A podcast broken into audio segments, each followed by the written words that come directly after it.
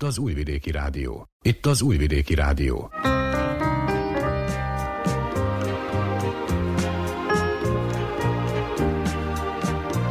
Egészségügyi mozaik.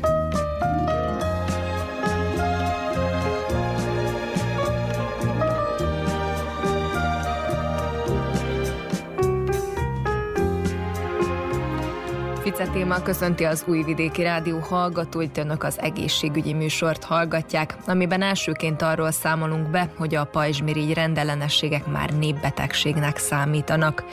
A tünetek igen ágazóak lehetnek, az elváltozások korai észlelése a megfelelő kezelés szempontjából pedig különösen fontos. Majd bőrgyógyásszal beszélgetek. Az Orbánc egy fertőző bőrgyulladás, amelyet baktérium okoz. Magas láz és hidegrázás kíséri. Ezt követően szó lesz arról, hogy szilveszterkor sok embernek az a fogadalma, hogy a következő évben leszokik káros szenvedélyéről, vagy hogy elkezd egészségesen élni és sportolni. Edzőt kérdeztünk arról, hogy ilyenkor valóban többen vannak-e az edzőteremben, és hogy hogyan lehet egészségesen bevezetni a sportot a hétköznapjainkba.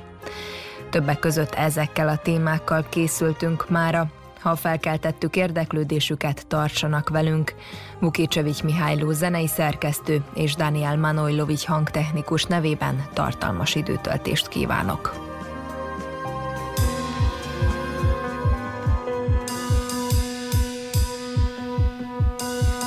Every time my hand reaches for yours I feel the hesitation I'm sure that you're not sure. Every time your lips are kissing mine, I taste the indecision. It's messing with my mind. I know there's a part of you that's terrified to love again. But I promise to the end. I'll never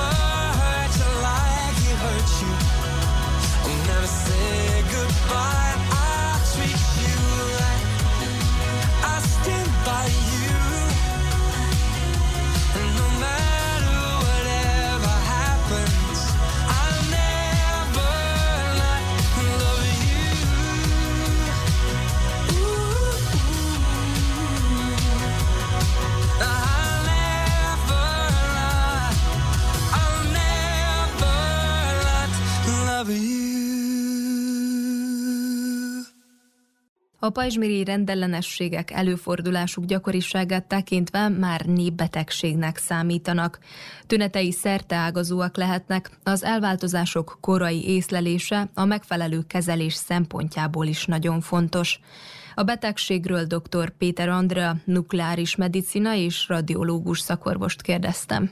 A pajzsmirigy hormon szerepet játszik, és a szervezet anyagcserének szabályzásában, növekedésében, az agyi működésben alapvető befolyással van a szívműködésre, szintén befolyásolja a hőháztartást, még az idegrendszeri érzékenységet, az emésztőrendszeri működést, a táplálék hasznosítására kihagyhat, és persze a nőknél kihat a menstruációs ciklusokra is.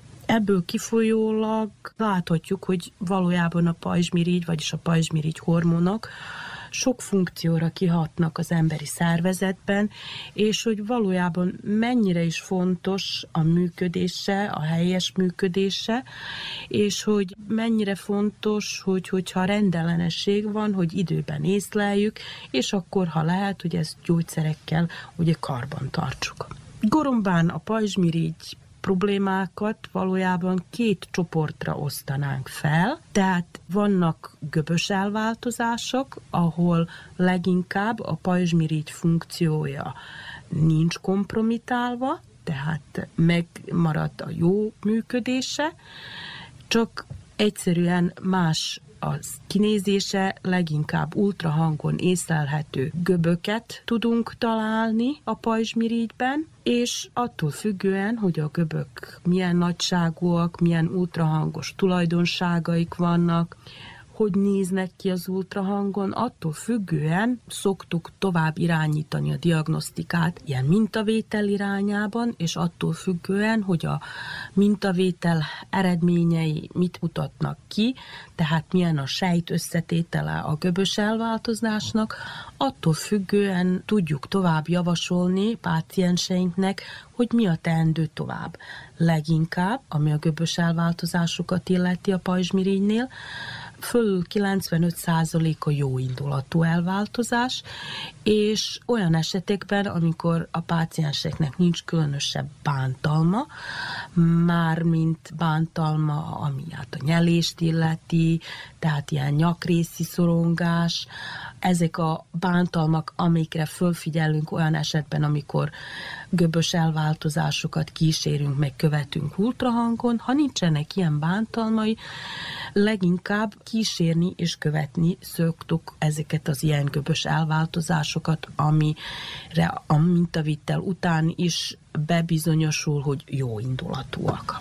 De egyáltalán milyen tünetekkel jelentkeznek azok, akiknek ilyen göbös elváltozást diagnosztizálnak? Leginkább a betegek tünetmentesek.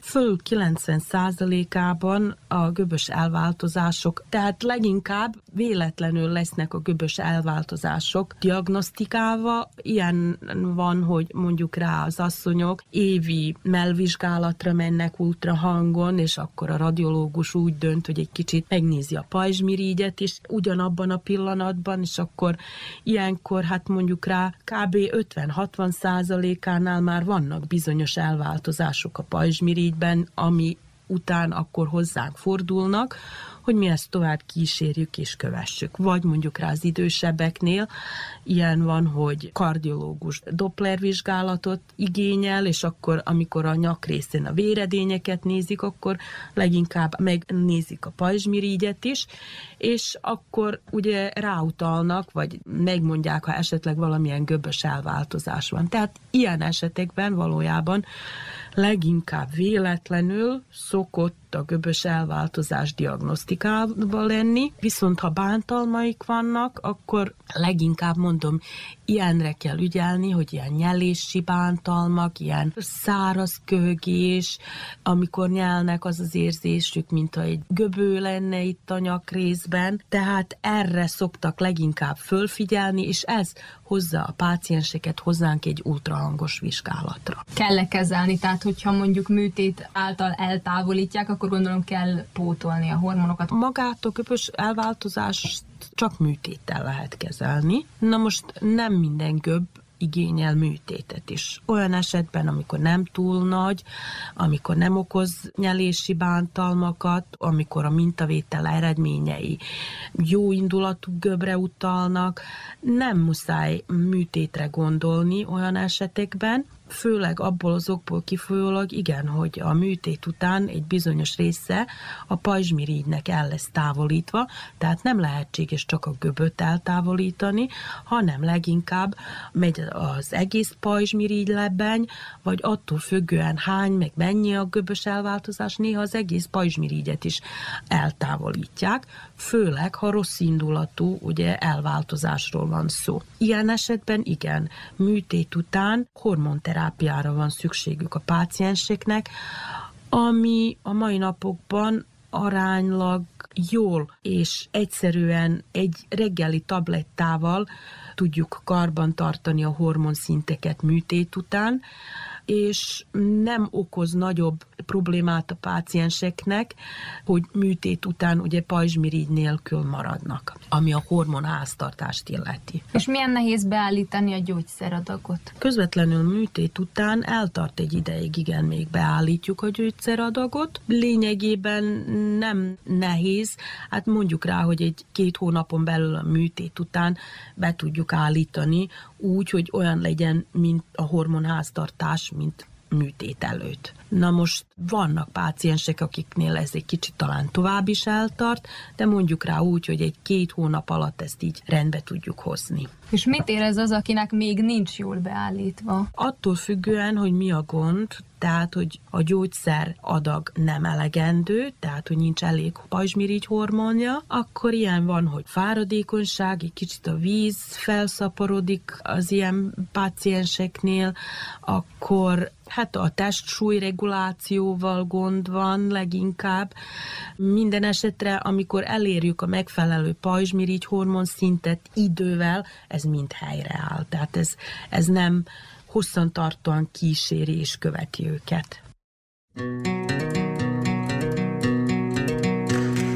Veszők helyett néha pontot kell tenni, ha hátránál inkább csak előre menni, vágyakból nem épült semmi, és nem kell csak bátorság, egy kis mák szemnyi, hát hajózzunk együtt most, kalandos szívek majd, rájövünk egyszer, hogy nehéz az élet, de annak éljünk, hogy lesz majd még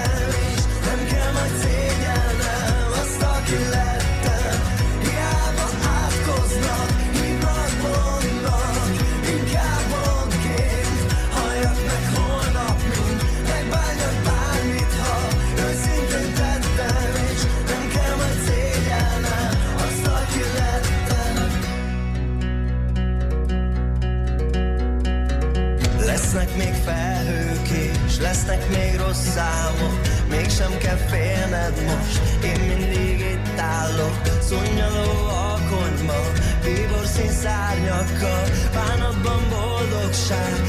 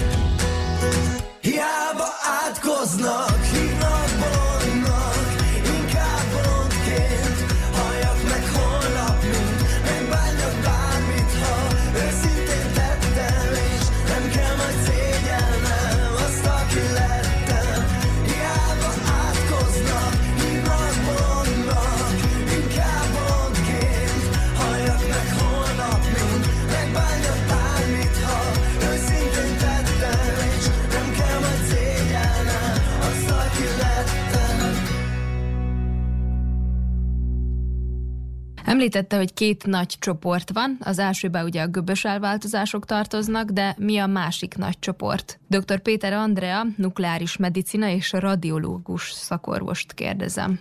A másik nagy csoport lennének az autoimmun betegségek, vagyis hát az autoimmun gyulladásos elváltozások a pajzsmirigyen, és ezekre a betegségekre az jellemző, hogy bizonyos antitesteket termel a szervezetünk, az immunrendszerünk, ami ugye kötődnek a pajzsmirigy szövetben, és elsősorban változtatják a pajzsmirigy, úgy mondjuk kinézését ultrahangon. Vannak bizonyos elváltozások, ugye, amik, amik jellemzők erre az autoimmun pajzsmirigy gyulladásra. Ultrahangon valójában ilyen esetben nem is azt kísérjük és követjük, hogy mennyire változik a pajzsmirigy szövet az autoimmun gyulladás befolyása alatt, hanem nézzük időnként, hogy esetleg alakulnak-e valamilyen göbös elváltozások. Tehát ez az, ami a kinézését illeti a pajzsmirigynek, amit az antitestek befolyásolnak. Azután attól függően, hogy milyen fajta antitestek termelődnek, idővel jelentkezhet az autoimmun pajzsmirigy gyulladásoknál hormonrendellenesség is, tehát működési rendellenesség is.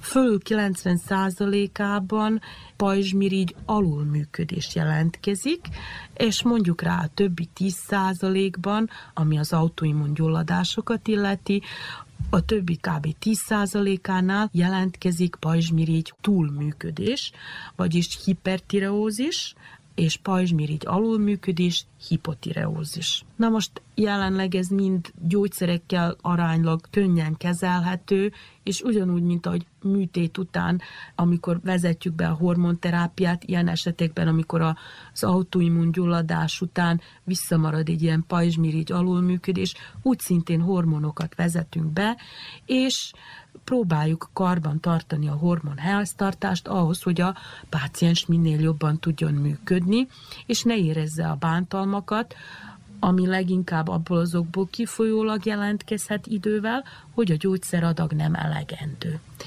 Na most, ami a hipertireózist, vagy a pajzsmirigy túlműködését illeti, azt is szintén gyógyszerrel kezeljük, azzal, hogy az olyan fajta gyógyszereket, amit pajzsmirigy túlműködésre adunk, leginkább nem adjuk tovább két évnél egyfolytában. Ha ez a két év alatt nem hozzuk rendbe a pajzsmirigy túlműködését olyan szempontban, hogy be tudjuk szüntetni a gyógyszereket, és a pajzsmirigy magától továbbra is normálisan működik.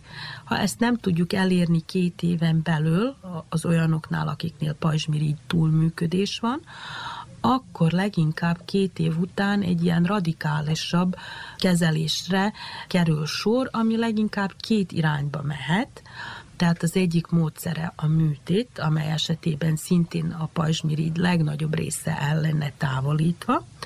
A második módszere pedig a radioaktív jódos terápia, amivel valójában ugyanazt érjük el, mint a műtéttel, az előnye annyiból, hogy tehát nincs műtét, nincs anesztézió, nincs műtét utáni esetleges komplikáció, tehát egy kicsit így egyszerűbb olyan esetekben, főleg ha idősebb páciensekről van szó, akiknél mondjuk rá más betegségekből kifolyólag nem is lehet műtétre gondolni, akkor van még egy ilyen megoldásunk, tehát hogy hogy tudjuk a pajzsmirigy túlműködését olyan esetekben, amikor már nem reagál a gyógyszerekre, vagy nem úgy reagál, ahogy elképzeltük volna, meg tudjuk ezáltal oldani. Ha jól tudom, akkor az is megtörténhet, hogy valakinél váltakoznak ezek az időszakok, hogy valakinél egy kicsit túlműködik, aztán alul, és aztán így ez miért van? Igen, ilyesmi is előfordulhat, hogy egy kicsit alul működik, aztán egyszerre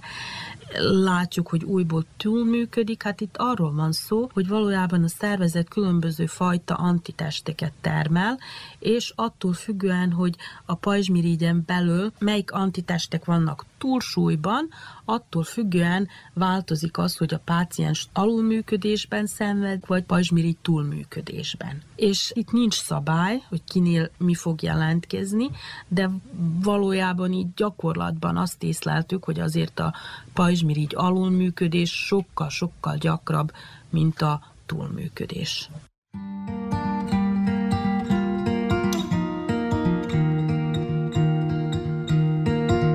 Fújt a szél,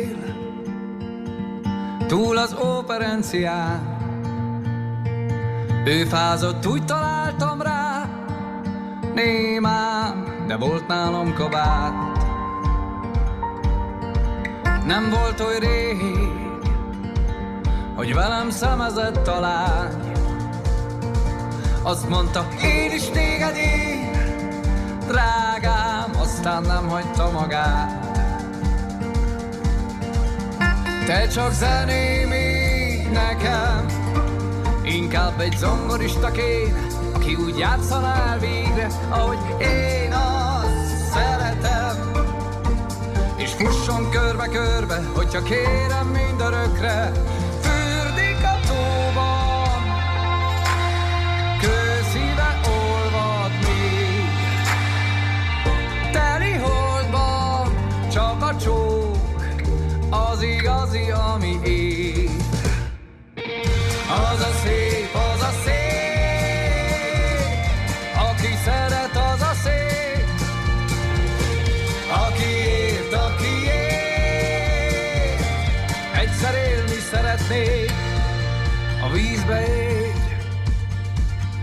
lábunk és kacsázunk tovább. Nézd, egy csillag fekszik éppen, fenn az égen, vár te már reál. Nem voltunk rég, egymás éde lehetnénk. Neves, ahogy nevettél, fűre lép, ha szeretnél, jó lenne az élet. Hadd, hogy zenéjek neked, tudom, egy zongorista kéne, aki úgy játszanál végre, ahogy éppen szereted. És fusson körbe-körbe, hogyha kéred mind örökre. Az a szép, az a szép,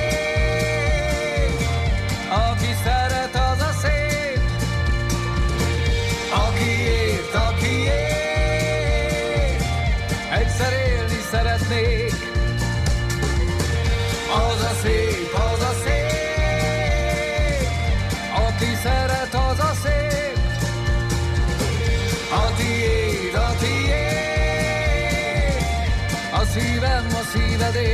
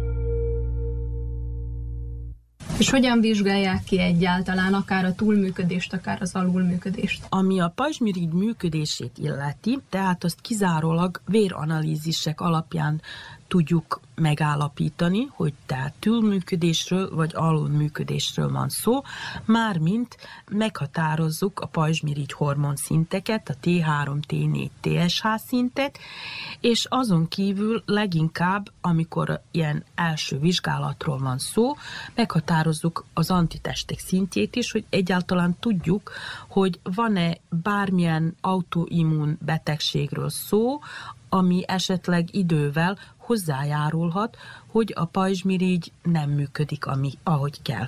Mert sűrűn előfordul, hogy a pajzsmirigy hormonok rendben vannak, de az eredményekben csak az antitestek magasak, és mindaddig, amíg a pajzsmirigy hormon szint rendben van, függetlenül, hogy az antitestek magasak, addig semmi, ugye gyógyszert nem igényel a páciens abban a pillanatban, amíg a hormon szint rendben van. Na most ez jó kérdés valójában, mivel leginkább azt kérdezik tőlünk, hogy mi fontosabb, hogy ilyen hormonvizsgálatot csináljunk, vagy ultrahangos vizsgálatot. Szerintem egyik a másikát nem zárja ki, és egy ilyen komplet pajzsmirigy vizsgálat valójában azt tartalmazza, hogy hormonszint ellenőrzés is, meg ultrahang egyben meg legyen csinálva, mert különböző fajta információkat kapunk valójában. A laboratóriumi analízisek által leginkább a működését mérjük fel a pajzsmirigynek, meg hogy van esetleges autoimmun megbetegedés, az ultrahang meg leginkább olyan fajta információt ad nekünk, hogy van-e esetleges göbös elváltozás, ami utána irányítja a további diagnosztikát, és fölmérjük, hogy van-e esetleg szükségünk mintavételre. Na most nagyon sok pajzsmirigy működési rendellenesség, ami főleg és leginkább pajzsmirigy alulműködésre vonatkozik, terhesség ide alatt lesz diagnosztikálva, leginkább ugye a ginekológusok, akik a terhességet vezetik, megkövetik, már az ilyen első kontrollán leellenőrzik a pácienseknél a pajzsmirigy hormonszintet, és olyan esetben, ha rendellenességet észlelnek, továbbítják hozzánk, és ez nem különösebb kihívás, vagy különösebb gond, ami magát a terhességet illeti. Mi gyógyszerrel jól karban tudjuk tartani a terhesség ideje alatt a pajzsmirigy hormonokat, ahhoz, hogy biztosítsuk, hogy a terhesség jó folytatódjon, jó fejlődjön, és hogy minden rendben legyen vele, ezek a gyógyszerek, amit terhesség ideje alatt ugye adunk a pajzsmirigy alulműködésnél, nem károsak, nem hatnak ki se az anya, se a bébi fejlődésére, és tudjuk nyugodtan folytatni teljesen a terhesség ideje alatt. Na most terhesség után, hogy lesz-e szükségük tovább folytatni, az változó. Nem minden esetben muszáj terhesség után, tehát a szülés után is folytatni a pajzsmirigy gyógyszereket, de viszont ezt úgy ellenőrizik le, hogy a szülés után egytől három hónapra leellenőrizzük a pajzsmirigy hormonokat, és fölmérjük, hogy kell-e folytatni tovább a gyógyszereket. Abban az esetben, ha továbbra is kell folytatni, az se gond, tehát abban az esetben valószínűleg olyan a helyzet, hogy akkor ezek a fiatalasszonyok egész életükön át fogják folytatni a pajzsmirigy hormon, hormon szedését. Több kérdés is fölmerült bennem, tehát hogy ezek a nők, akiknél mondjuk terhesség közben derül ki, ők úgy éltek addig, csak nem tudták, vagy terhesség közben alakult ez ki náluk, vagy mindkettő megtörténhet? Mindkettő megtörténhet, hogy úgy éltek, hogy olyan, főleg a fiataloknál néha a tünetek nagyon gyengék, és akkor nem is nagyon veszik észre, hogy esetleg fáradékonyabbak, meg a mindennapi tempóval kötjük össze a kötelességekkel, a munkával, és akkor ezt valahogy így elkönyveljük, hogy ez normális. Mindaddig ugye még hát egy ilyen hormon ellenőrzésre nem kerül sor, főleg mondom a terhesség elején, amikor a ginekológusok ezt leginkább kérik is a páciensektől, és akkor előbukkan így, hogy egy pajzsmirigy alul működés van jelen. Viszont vannak olyan esetek is, ahol egyszerűen maga a pajzsmirigy csak a terhesség alatt egyszerűen nem képes elegendő hormon termelni, olyan esetben mondom leginkább szülés után be is szüntetjük a gyógyszereket. Sosem volt számomra teljesen világos, hogy van az autoimmun és a nem autoimmun pajzsmirigy gyulladás, de mi a különbség a kettő között? Már mi nyilván értem, hogy nincsenek antitestek, hanem autoimmun, de akkor a sima nem autoimmunt mi váltja ki, vagy hogy kezdődik, vagy hogy, hogy tudjuk megkülönböztetni a kettőt? Ez nagyon jó kérdés. Lényegében a nem autoimmun pajzsmirigy gyulladás az leginkább ilyen vírusos gyulladások után visszamarad, és ahogy mondanánk, megtámadja magát a pajzsmirigyet, tehát leginkább valami vírusos gyulladás következik előtte, és akkor az kihat magára a pajzsmirigyre. Ebben az esetben az antitestek nem kötelezően magasak, ha esetleg magasak is, idővel azok helyreállnak, tehát egy ilyen átmeneti emelkedésről van szó, és néha lehetnek hormonrendellenességek is ilyen pácienseknél, ez az úgynevezett szubakut pajzsmirigy gyulladás, és ezek a hormonrendellenességek, amik ebben a fázisban jelentkezhetnek, leginkább nem igényelnek gyógyszereket, mert nagyon rövid időn belül az egész helyre áll. Leginkább olyan tünetekkel jelentkeznek vizsgálatra páciensek, hogy kimondott fájdalmat éreznek itt az alsó nyakrészben, ahol a pajzsmirigy van, olyan, hogy még hozzá se tudnak érni a nyak részhez, annyira fáj nekik, ha mozgatják a nyakukat, érzik a fájdalmat, tehát ilyesmi az autoimmun gyulladásos elváltozásoknál nincs. És ilyenkor, amikor megcsináljuk a vérképet, a fehérvérsejtek magasak, a szedimentáció, és akkor ez már mind arra utal, hogy itt valószínűleg egy szubakut pajzsmirigy gyulladásról van szó. Esetleg, ha teljesen be akarjuk bizonyítani, akkor egy ilyen pajzsmirigy szintigráfiát tudunk csinálni, ami által teljes mértékben be tudjuk bizonyítani, már mint a pajzsmirigy szintigráfia után egy olyan eredményt kapunk, hogy tehát a pajzsmirigy nem tudja felvenni a rádióaktív izotópos elemeket, amit adunk, épp ebből a gyulladásból kifolyólag, és akkor egy ilyen úgynevezett üres szintigramot kapunk, ami teljes bizonyíték arra, hogy egy ilyen szubakút pajzsmirigy gyulladásról van, ami idővel helyreáll, nem igényel semmi gyógyszert, esetleg ilyen fájdalomcsillapítót, sok vitamint, sok folyadékot, pihenést, nyugodalmat, és leginkább egytől, hát három-négy hónapon belül helyreáll az egész. Az első jobbulást már egy hónapon belül érzik. Olyan pácienseknél, akiknél mondjuk rá ez a szubakut pajzsmirigy gyulladás által keletkezik ilyen pajzsmirigy hormonrendellenesség is, olyan esetben egy kicsit talán eltart, még helyreáll és visszaáll a normális hormonszint, de mondom a tapasztalat az bizonyította, hogy ezeket a hormonrendellenességeket, ha egy ilyen szubakut pajzsmirigy gyulladás okozta, nem kell kezelni, hanem ez magától helyreáll, és visszaáll a régi pajzsmirigy működése. Birds flying high You know how I feel Sun in the sky You know how I feel breeze drifting on by. You know how I feel. It's a new dawn. It's a new day. It's a new life for me. And I'm feeling good.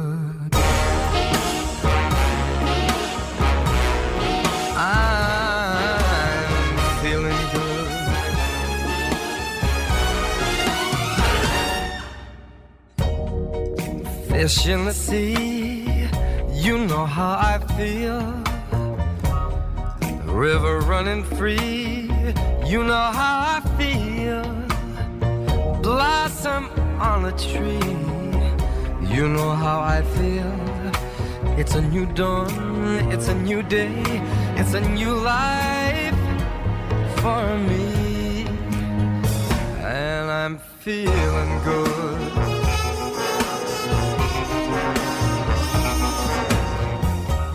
Dragonfly out in the sun. You know what I mean, don't you know? Butterflies all having fun. You know what I mean. Sleep in peace when day is done. That's what I mean. And this old world is a new world and a bold world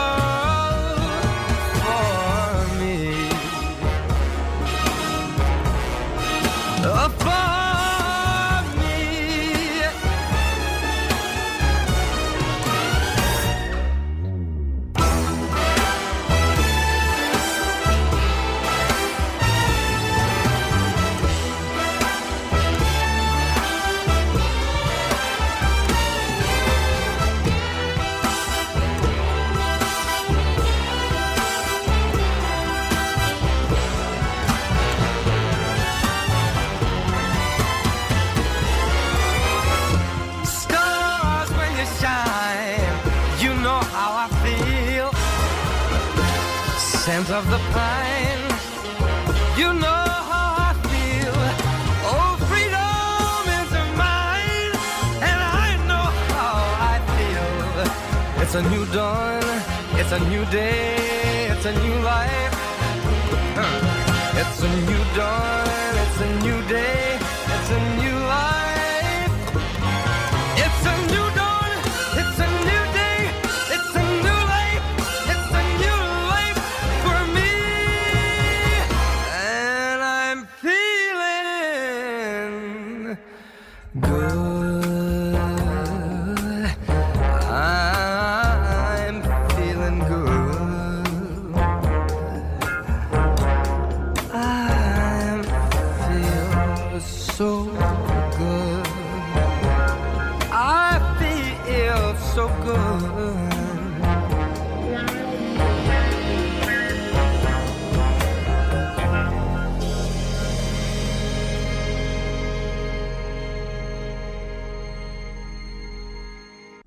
Legyen a Vajdasági RTV mellett bárhol és bármikor. RTV az önokos telefonján. Értesüljön azonnal a legfontosabb hírekről. Nézze és hallgassa műsorainkat, amikor önnek megfelel.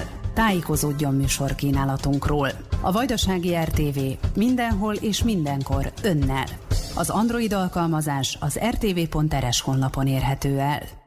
És akkor az autoimmun problémák? Az autoimmun problémák azok ugye olyanok, hogy ezeket gyógyszerrel nem tudjuk kezelni, mármint azt a pillanatot, hogy le tudjuk állítani az immunrendszerünknek azt az úgynevezett hibáját, hogy antitesteket termeljen a pajzsmirigy ellen. Ezt nem tudjuk helyreállítani, vagy nem tudjuk leállítani, tehát itt erre nincs semmi gyógyszerünk, erre nincs semmi módunk kihatni. És hát lényegében a pajzsmirigy antitest szintjére valamilyen mértékben ki lehet hatni, ilyen, hogy étkezés változás, ilyen, hogy kevesebb glutén, kevesebb laktóz bevételével, aztán egy kis szelén hozzáadásával, kis D-vitamin hozzáadásával, bizonyos mértékben ki lehet hatni az antitest szintekre, amit én valójában úgy értelmezek, hogy nem tudjuk kigyógyítani, de mondjuk rá, hogy le tudjuk egy kicsit lassítani az egészet.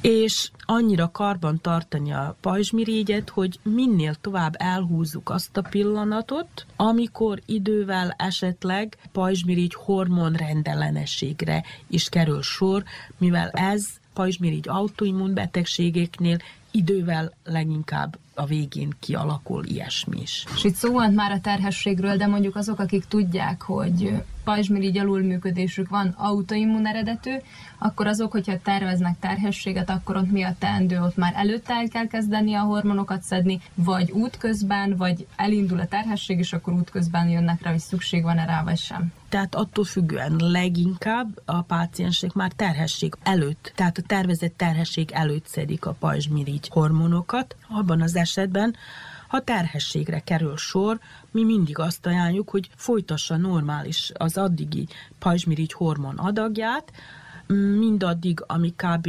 a hatodik, hetedik hétben nem lesz a terhesség, akkor leellenőrzi a hormonszinteket, és attól függően, hogy milyenek az eredmények, akkor mi korrigáljuk a terápiát, és az várható is, hogy terhesség ideje alatt szükségünk lesz 6-tól 8 hetenként ellenőrizni a hormonszinteket, és esetleg attól függően, hogy milyenek az eredmények, a terhesség ideje alatt növelni a gyógyszeradagot szülés után leginkább visszatérünk az előző gyógyszeradagra, tehát ez a, a gyógyszeradag növelés leginkább ideiglenes, vagyis a terhesség ideje alatt és szülés után visszatérünk a régi.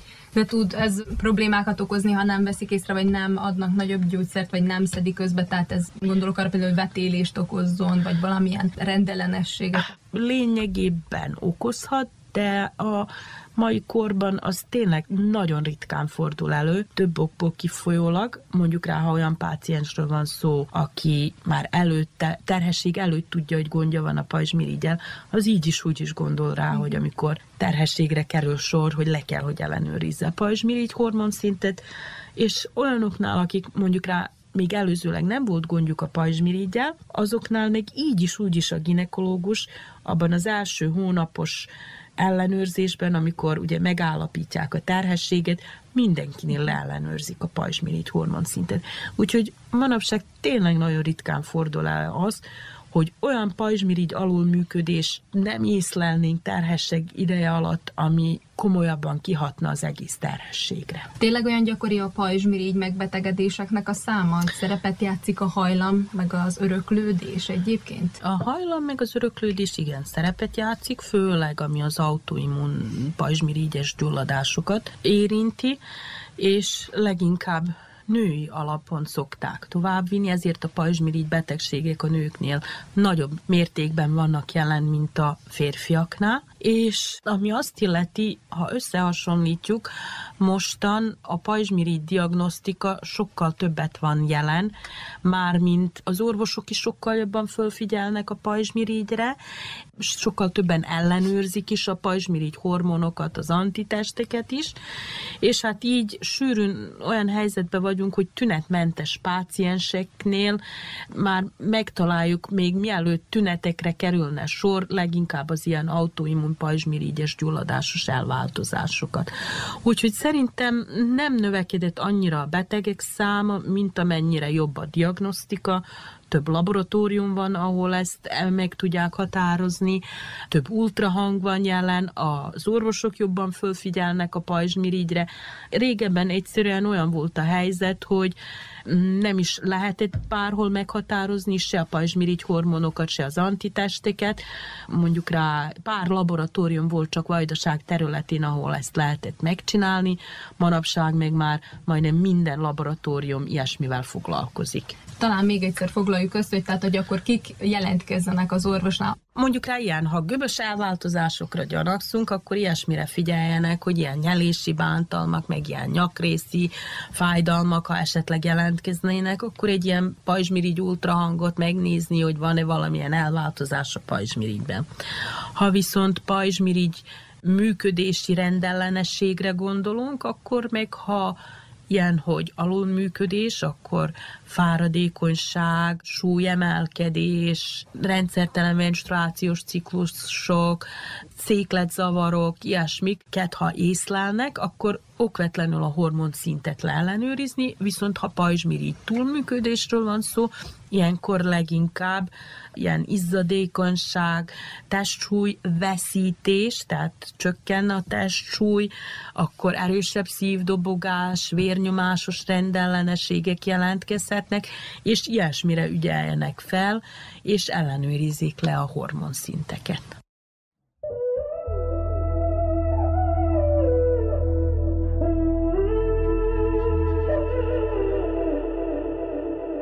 Zúghat a folyó, hallgatag a szó, Szíved jégvirág, kezed tűz forró. Napunk olvadó, dalunk halkuló, táncunk forduló, szerelmed múlandó. Ismerős a hely, innen mentem el, Visszatér nem fáj, Megváltoztál, a város szürke volt, szemünkre álmod szórt, Várok még rád, várok még rád, Együtt átragyoghatnánk az éjszakát. Várok még rád, nincs is tovább, mint régen átragyoghatnánk az éjszakát. Oh,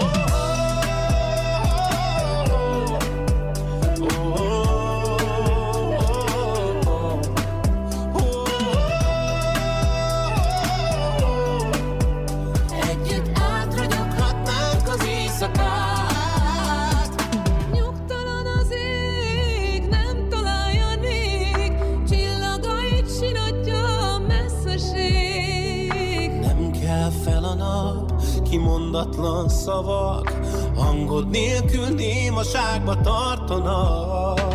Ismerős a hely, innen mentem el Visszatér nem fáj. Megváltoztál, a város szürke volt Szemünkre álmod szórt A színtelenség minket is elrabolt. Várj még rád,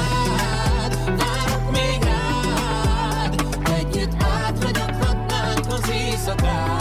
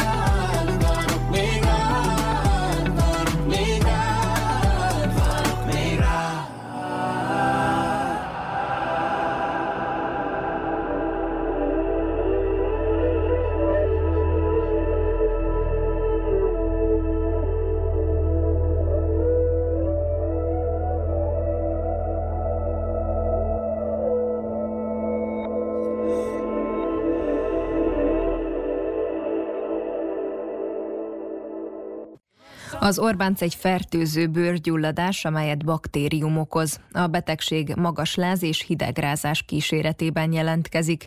Szögi Perge Alisz bőrgyógyászt hallják. Orbánc vagy erizipellás latin nevén egy bőrbetegség, bakteriális bőrbetegség, fertőző bőrbetegség, amit a Streptococcus hemolitikus nevű baktérium okozza. Némely esetben Staphylococcus aureus. Mindkét baktérium nem normális flórája a bőrnek, tehát normálisan nincs rajta, de nagyon gyakran rajta van a bőrünkön, a környezetből kerül rá. Na most, hogyha a bőrünkön különböző úgynevezett mikrotraumák, tehát szemmel láthatatlan kis eh, sebecskék vannak, és megsérült a védőréteg egyes helyeken, akkor ez a Streptococcus hemolitikus bekerül a bőrvíráramlatba, és okozza ezt a egy heveny, akut bőrbetegséget. Általában az alsó végtagokon szokott keletkezni, de lehet arcon is, meg lehet a felső végtagokon is, a kezeken, karokon. Milyen sérülésekre gondol? Én itt úgy olvastam, hogy akár így a száraz bőr, de a lábujjak közötti bőrgomba is. Így van. A mikrosérülések mik lehetnek? Például a lábujjak közötti gombánál ott föllazulnak a bőrrétegek, és ott vannak ilyen kis sérülések, a száraz bőr, elsősorban a diabetikus bőr, tehát a cukorbetegeknél gyöngébb minőségű a bőr, vagy ha egyszerűen csak száraz a bőr, tehát azért már kiszárítjuk valamilyen ingerlő mosakodószerrel, ez mind okozhatja az Orbántot. Egy heveny bőrgyulladás, ami hirtelen kezdődik, először is nagyon magas lázzal, 39 és az fölött, hidegrázással, lázzal, általános rossz állapottal, esetleg hányingerrel. Ez a rossz, általános rossz állapot egy, egy-két nappal előbb is jelentkezhet minden a bőrtünetek, tehát egy-két nap múlva élesen elhatárolt bőrpír, pirosság jelentkezik, ami gyorsan fejlődik, tehát gyorsan halad tovább, tehát dagat lesz a láb, meleg lesz, piros és fájdalmas. Mindig egy oldali, tehát nem szimmetrikusan jelentkezik meg, mindig csak egy helyen jelenik meg. Na most a gyulladás mélységétől függően lehetnek eh, egész hólyagok, vagy esetleg véres hólyagok, és a nyirok utak mentén halad ez a, ez a gyulladás. A gyógyszer rá a penicillin, függ, hogy mennyire gyullad, hogy szájon átszedhető, vagy pedig inekció formájában. Akik hozzám jönnek betegek, azok általában súlyosabb állapotban vannak, úgyhogy én mindig inekciót adok, meghatározott séma szerint tíz napig borogatni helyileg, tehát helyileg borogatni, pihenés, kenni, láscsillapítás, fájdalomcsillapítás, és hát el szokott múlni egy 10-15 nap múlva. Na most nagyon kell figyelni a tanácsokra, amit a bőrgyógyász ad, hogy betartani ezeket a tanácsokat, mert ha nem, akkor szövődmények léphetnek föl, így is gyakran, ha minden tanácsot betartott a beteg, így is gyakran szövődményekkel jár, például tartósan bedugulnak a nyirokerek a gyulladás alatt, gyulladt bőr alatt, és akkor az a láb tartósan vastagabb is marad, és a fájdalmak azok hosszabb ideig is tarthatnak. Tehát akkor az a keringés az már nem lesz ugyanolyan? Igen, hogy akár nem is lesz olyan, ugyanolyan. Persze ez akkor szokott lenni, hogyha kísérő betegségek vannak, tehát cukorbetegség, vagy más szívbetegség, tehát gyöngült szív esetében is, vagy idősebb korosztály, vagy idősebb korba is tartósan vastagabb lehet a láb, igen. Én azt is olvastam, hogy ugye akár ilyen immunhiányos embereknél, de akkor mondhatjuk, hogy főleg inkább az idősebb korosztályt érinti ez a probléma? Meg a középosztályt is érintheti, persze, de nem csak az idősebbeket, de akiknek van még kísérő betegségeik, alapbetegségeik, azoknak mindig nagyobb az esélyük arra, hogy ezt elkapják, fiataloknál nem szokott lenni. Hány embert érint körülbelül, vagy milyen gyakran találkozik olyan emberrel? Nem olyan gyakran. Aki hozzám jár, nem olyan gyakran. Tehát nem olyan gyakran, évente egy öt körülbelül, azért mert az általános orvosok, tehát a, a választott orvos ezt meg tudja oldani. Az van a probléma, főleg olyan emberek jönnek hozzám, akiknek visszatérő Orbáncuk van, és ez is lehetséges, az vagy előzőleg nem lett jó kikezelve, vagy az alapbetegség nincs kordába tartva, úgyhogy akkor ezt körültekintőbben kell odafigyelni. Ez azt jelenti, hogy ha már az első Orbán alkalmával elzáródtak a nyirokerek, ott nehezebben tud a, a daganat is elfolyni, akkor erélyesebb terápiát alkalmazunk. Illetve mondjuk akár mondjuk a bőrgombánál ott akkor el- először is a bőrgombát kell kikezelni. Párhuzamosan, igen, pontosan akkor azt is kezeljük persze, tehát mindenféleképpen. Ha belegondolunk, itt a téli időszakban azért nagyon sok ember küzdik azzal, hogy száraz a bőre, illetve töredezik a bőre. Rengeteg, rengeteg. Főleg a téli időszakban ezt nem győzem magyarázni az embereknek. Nem is azért jönnek, hanem más miatt, de közben érzem, hogy száraz a bőrük, és mindenkinek elmondom, hogy a túlzott tisztálkodás az nem tesz jót a bőrnek. Én nem szeretem, hogyha a bőrre agresszívan hatnak, pedig ez egy általános jelenség.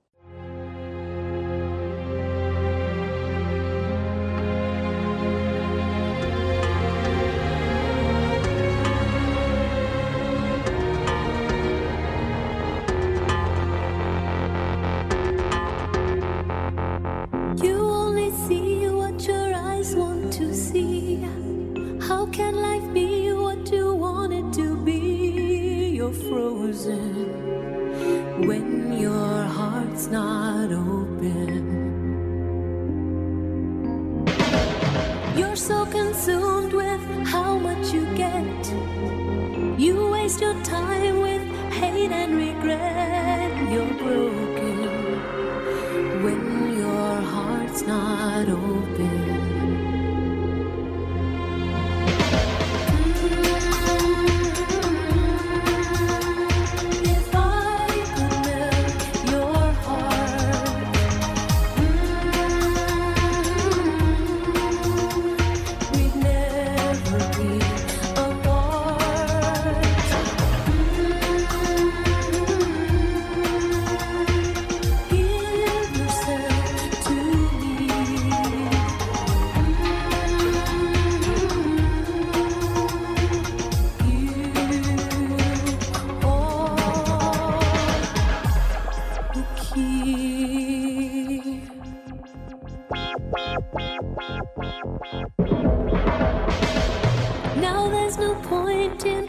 Placing the blame. And you should know I suffer the same if I lose you. My heart will be broken.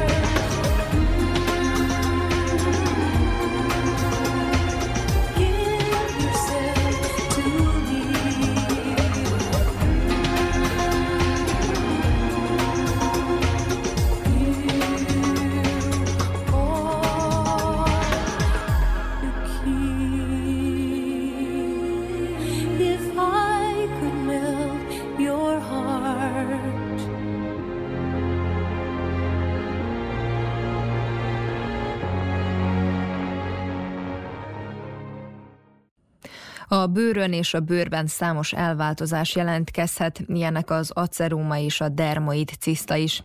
Az utóbbi zsírszövetekből, szőrszálakból, bőrsejtekből és más szövetekből álló zsákocskához hasonló kis képződmény. Általában lassan növekednek, így sokáig tünetmentesek lehetnek. Szöge Perge Alisz bőrgyógyászt kérdeztem. A fagyomirigyekkel gazdag területeken, tehát a váll övezet és a, a hát felső része, a- azon fölül a dekoltázs és az arc, meg a fej. Ott vannak azok a régiók, amelyek ö, fagyomirigyekbe gazdag területek az emberi bőrön, és ezek az aterémák igen gyakoriak, így van. Ezek fiatal korba, meg akiknek hajlamos a bőrük erre, és intenzívebben dolgoznak a fagyomirigyek, azoknál van ez gyakrabban, hogy visszanőtt szőrszál, vagy eh, nem tud kinőni a szőrszál borotválkozás után, vagy borot, ha borotválják a testüket is. Visszanőtt szőrszál okozhatja ezt, hogy betokosodik, mert minden szőrszálhoz a fejtető, meg ezeken a területeken, ahol mondtam, hogy sok a fagyomirigy, egy fagyomirigy van csatolva. És ha azokat megbolygatjuk, ugye azokat a szőrszálakat borotválással, akkor em, nem tud a fagyú zavartalanul a bőr felszínén kiürülni. És ilyenkor szokott ez lenni, hogy betokosodik, ott nő egy kis putyú, göb, csomócska, ami sokáig ugye panaszmentes, de viszont vannak időszakok, amikor ez valamilyen oknál fogva nagy meleg, vagy túlzott megint csak mosakodás, ugye visszatérünk megint csak túl, túlzott ingerlés, vagy nyomkodják, vagy szurkálják, hogy hát ha azt, hogy ki tudják üríteni, akkor az úgy belobban lesz belőle egy kelés. Így mondják ezt népi nyelven, hogy kelés. Igen fájdalmas, tenyéri nagyságú pirosság is lehet, amit ha nem arcon van, akkor a sebészhez szoktam küldeni, mert ezt már sebészeti szikével lehet megoldani. Az arcon lévőket én megnyitom melegtővel, és akkor szépen kiürítem, mert az arcon vékonyabb a bőr, és ott nem szokott ennyire hogy mondjam, nem szokott fél arcnyi pirosság mondjuk lenni, hanem a kisebb területre korlátozódik, és szépen ki tudom üríteni. Már hogyha kiürül, már könnyebb a betegnek, és antibiotikum kezelés kíséretében ez nagyon szépen rendben jön. Tehát ezt így nehezen lehet összekeverni mással. Ha ilyen félgömb alakú, tehát így eh, nagyon sokszor ez van, tehát itt, itt nem keverendő össze mással. És ez gyakori? Ez gyakori. Főleg a fiatalok körébe, ahol ugye az- a fagyomirigyek intenzíven működnek. És az milyen gyakori, hogy piszkálják az emberek ezeket a dolgokat? Mindenki nyomkodja, szurkálja, És mindenki ráadásul gondolom piszkos kézzel. Tehát persze, tehát nem megfelelő körülmények között, és akkor abból lesz a baj. Igen. Mindenki meg, megkíséreli otthon megnyomkodni. És akkor mi a dermoid ciszta?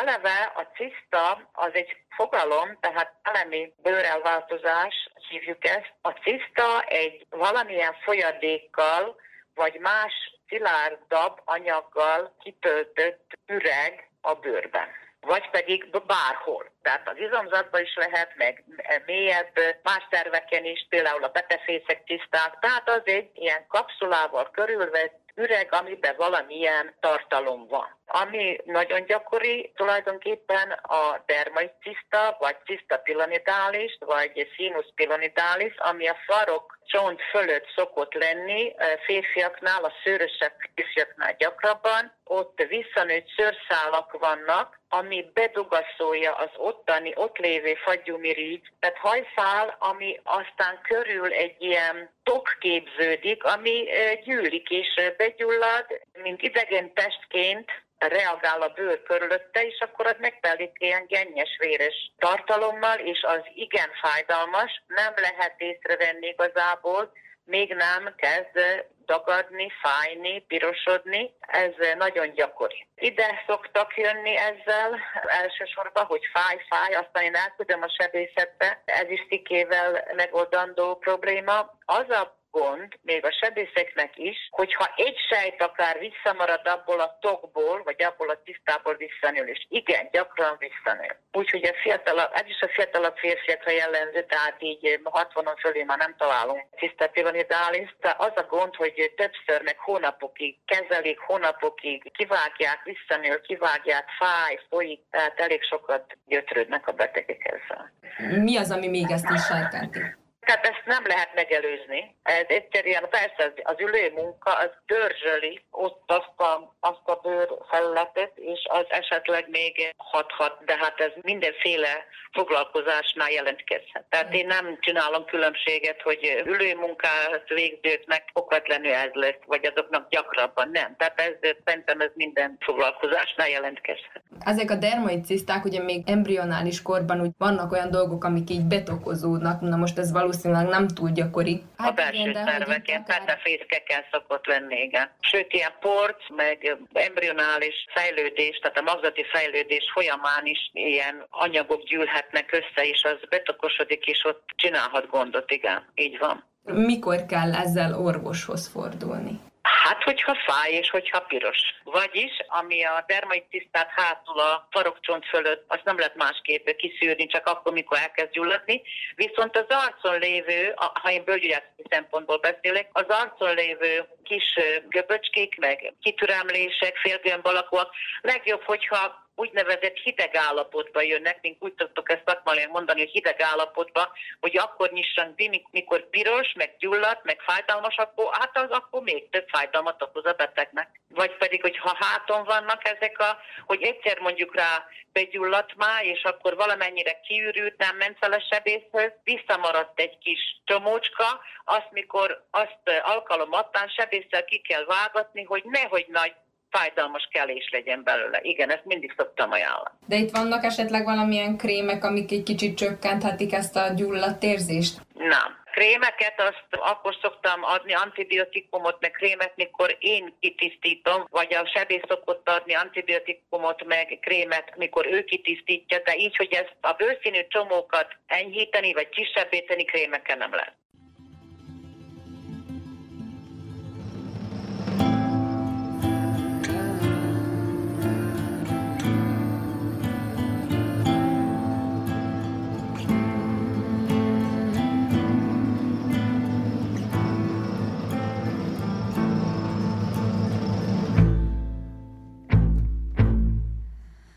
Tudom jó az a hang, már nem hív Tudom én, hogy már elmentél. Mégis hát te legyél a reggel. Mit várok, te miért nem jön még Csak egy szó, ami már sem hoz rám. Csak a bájt és a szenvedélyt Így is hallom,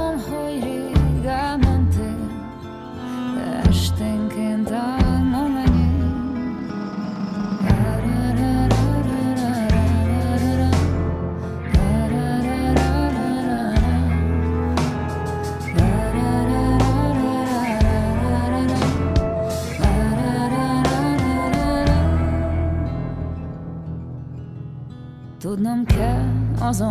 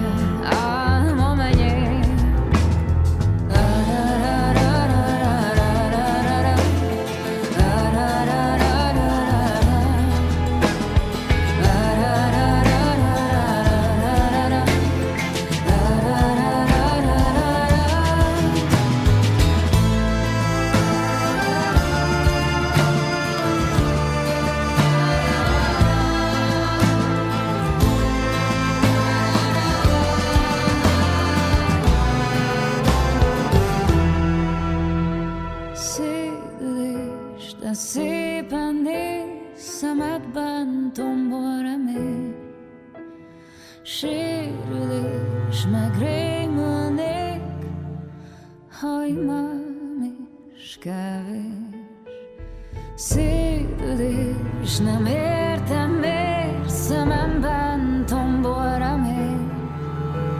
Sérülés, meg rémültél,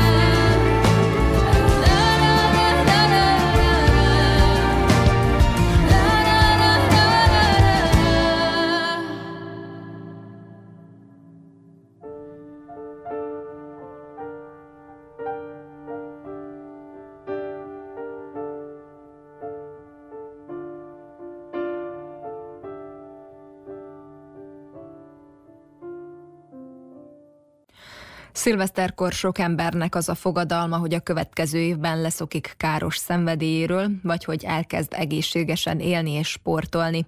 Balázs Rubert edzőt arról kérdeztük, hogy ilyenkor valóban többen vannak-e az edzőteremben, és hogy hogyan lehet egészségesen bevezetni a sportot a hétköznapjainkba. Épp most volt nálunk két edzeni vágyó vendég, akinek az új fogadalma pont az edzés volt. Januárban általában megnövekedik az emberek száma teremben, főleg azért, mert megfogadják előző évben, hogy majd lefogynak, majd jövőre elkezdik az edzést. Sajnos aztán alább hagy ez a motiváció, és sokan lemorzsolódnak, és visszatérnek az inaktív életvitelhez. A helyzet az, hogy sokan a kényelemre mennek, és vagyunk be a terembe mozogni kell, izzadni, sőt néha erőlködni, és sokaknak ez nem fér bele. Tehát egyszerű lenne a dolgunk, ha kényelmesen semmit tevően felrakott lábakkal fogynánk le, ugyebár. Szóval akinek ez a gondolata, az jobban tenné, ha kicsit utána olvasná ennek az egésznek. De persze itt egészségügyi okokra is hivatkozhatnánk, és legfőképpen a saját egészségünk érdekében kellene, hogy megfogadjuk ezt a mozgást. Nincs semmilyen titok, folyamatosnak kell lennie az edzésnek, vagy mozgásnak. Nem gond az sem, ha kimarad néhány nap, de minél kevesebbszer hagyjuk ki, annál könnyebb lesz legközelebb. És idővel tényleg könnyebb, csak tartanunk kell magunkat a fogadalmunkhoz, ez a legfontosabb része. Nekem az a tapasztalatom, hogy ha megtalálom az adott személyhez kötődő varázsszavakat, vagy mondjuk úgy, hogy a megfelelő adagokat az edzéshez, akkor képesek elég sokáig kitartani, ami az edzést illeti. De itt időközben változhat mindenki hozzáállása, néhányukat útjukra szoktam engedni egy személyre szabott edzéstervel, és utána úgy veszem észre legalábbis, hogy egyedül is elboldogulnak, mindent elsajátítanak, aztán már nem is a motiváció, hanem inkább a megszokás hajtja őket az edzésben.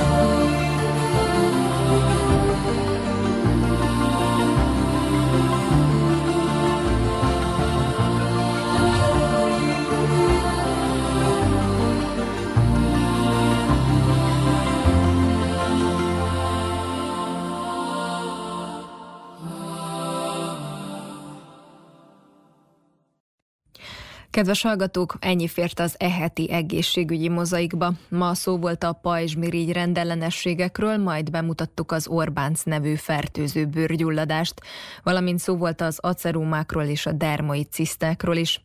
A műsor végén pedig hallhattak arról, hogy januárban valóban többen vannak az edzőtermekben, hiszen a szilveszteri fogadalmak között nagy számban szerepel az, hogy az emberek szeretnének egészségesebbek és fittebbek lenni.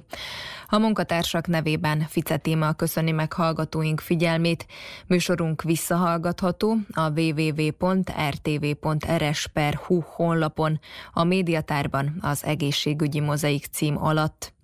Az egészségügyi műsorral a jövő héten is a szokásos időben, csütörtökön délelőtt a 10 és az esti ismétlésben a 8 órai hírek után jelentkezünk.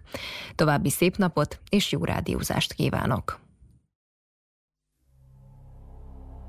thank you